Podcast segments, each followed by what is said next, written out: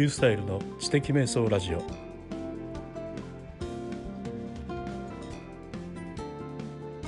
第32回目の今日は知的生活会です。パーソナルデータベース山根式袋ファイルについてのお話です。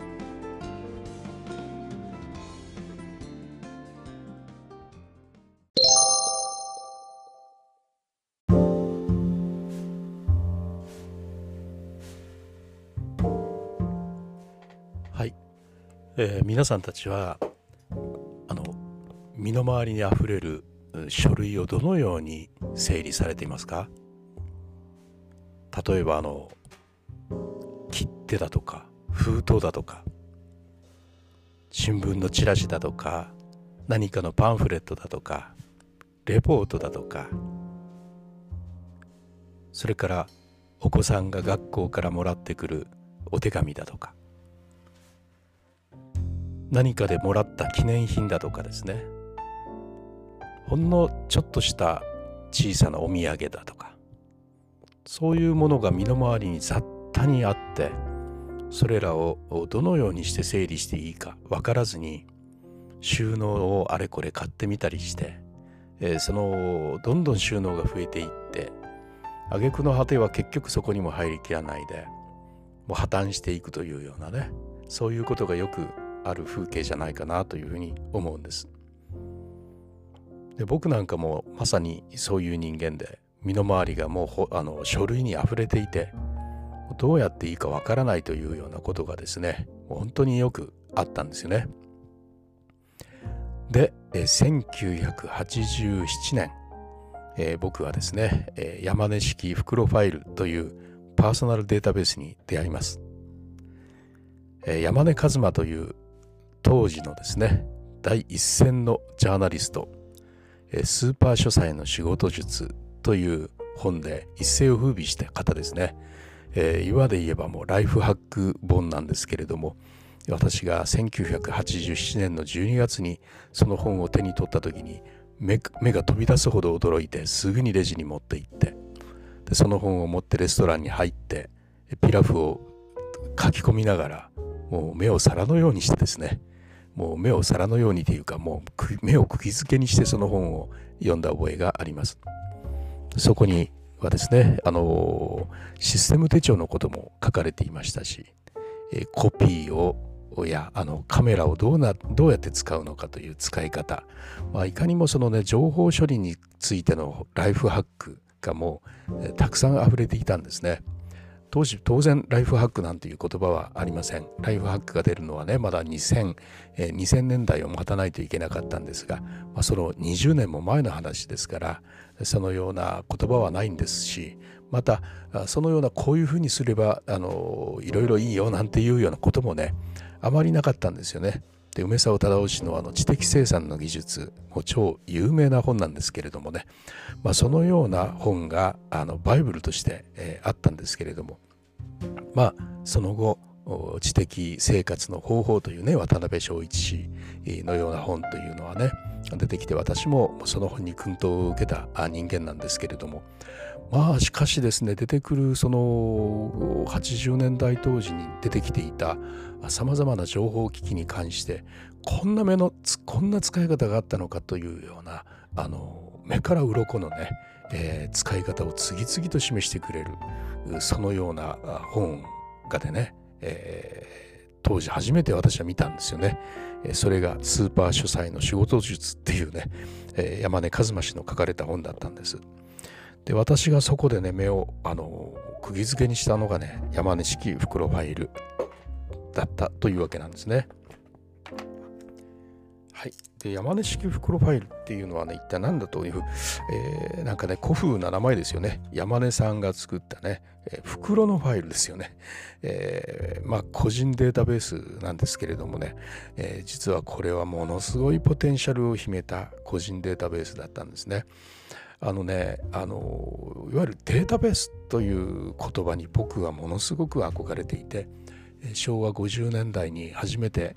あ違う昭和60年代だ。初めて自分のパソコンを手に入れた時も自分でデータベースを作るんだという思いがものすごく強くてね。で必死になってベーシックを学んでそのデータベースの作り方について一生懸命本とかを買ったんですがまあ個人の力ではどうにもならんことがね分かっていてもう諦めたんですけれどもそのためのまあ、あのプログラムなんかはね、えー、超高い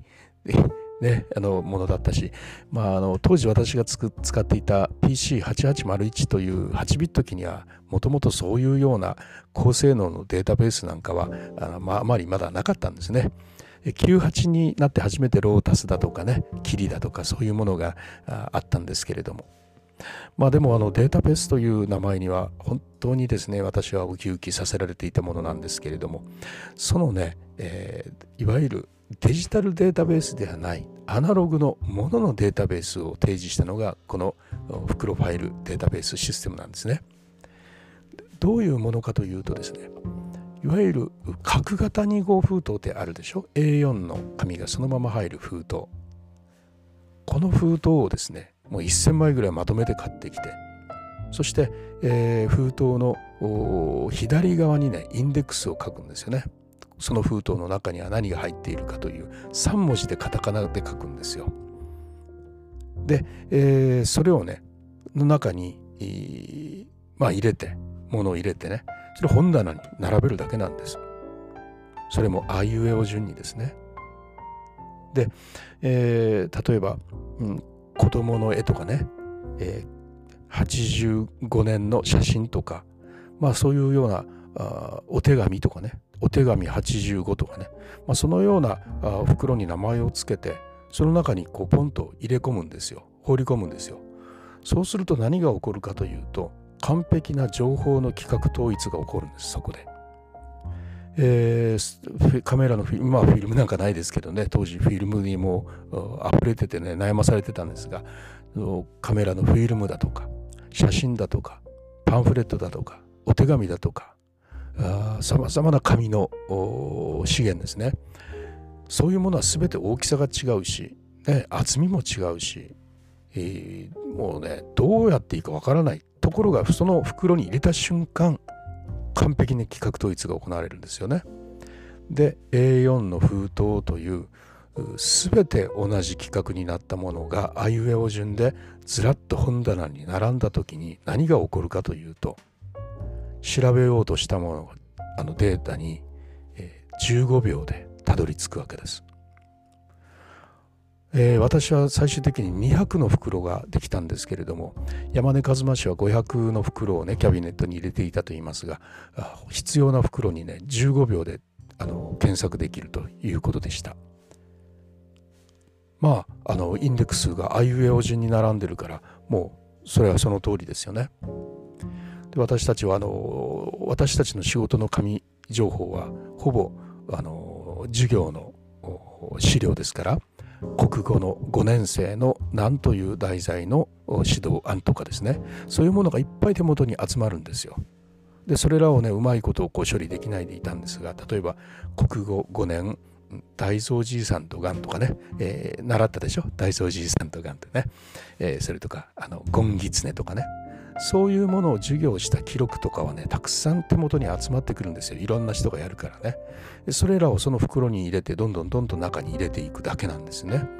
でそうするとですね、えー、そうね国語あの大大蔵じいさんみたいな感じで国語みたいぐらいまでをインデックスにして、まあ、その下に大蔵じいさんみたいに書いていくわけですがそうするとずらーっといくら並んでてもですね国語のところスーッとまず指でいくでしょ？あいうえお順だから。で国語の中で今度国語がいくつもあるんですけどそこでスーッと見ていけばねさっと大蔵寺さんとかに行き着くわけです。理科4とかねてこの理科5てことかねそういうようなありとあらゆる私の場合はありとあらゆる授業の教科学年の資料がその中にこう整理されて収められていたので私のうちでよく学習会をしたんですけれども、えー、何年生でこんな勉強があったけれどもとかいう話になった時にはもう一発でその封筒をさっと出してきて中に入っている授業記録とか新聞の情報とかありとあらゆるいろんな紙情報を一つの封筒の中に入れられるのでそんなのざっと出してみせてみんなの目をね丸くしたような覚えがあります。あんなに情報をね、え、うまく整理できなかった自分が山根式プロファイルを使うことによってですね、えー、膨大なそしてさまざまな企画のものを A4 という企画統一されたものを15秒で、えー、検索というね200のものから15秒で検索というそのようなことが実現できたのが山根式袋ファイルというものを取り入れてからなんですね。この袋ファイルについてね私はあのミニサイトを作っています。あの説明欄にそのファイルあのサイトへのリンクを貼っておきますけれども、えー、そこはですねその袋ファイルの作り方あのインデックスの書き方とかですね、えー、とても作りやすい、えー、封筒の作り方なんかあ写真入りで載せてますのでね是非見ていただけるといいと思うんですよね。で袋ファイルは今から何かの仕事を始めるぞプロジェクト始めるぞっていう時にもいいんですよね。えー、これから何々の研究を始めますっていうことが決まった時に新しい封筒を出してきてそしてインデックスにそのけんあの始める研究の名前を書いておくんですよね。そしてそれをカバンに入れて持ち歩くんですけれども行った先でもらった資料はもう全部その中に入れる。それについて自分で書いた感想などがあればその中に入れる。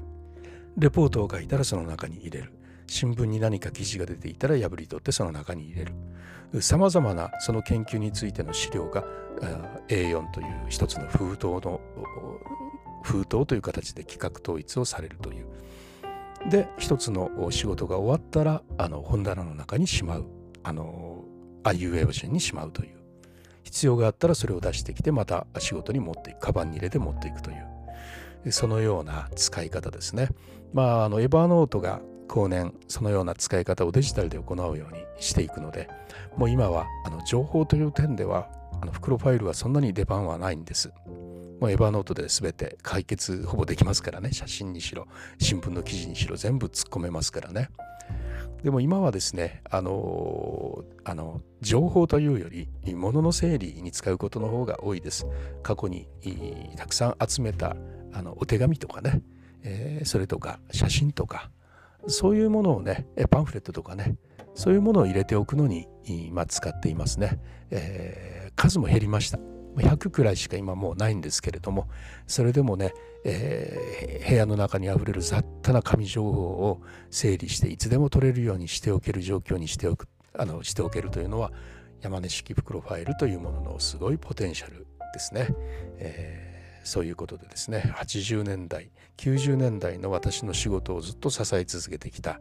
あ個人パーソナルデータベース山根式袋ファイルについてのお話でした。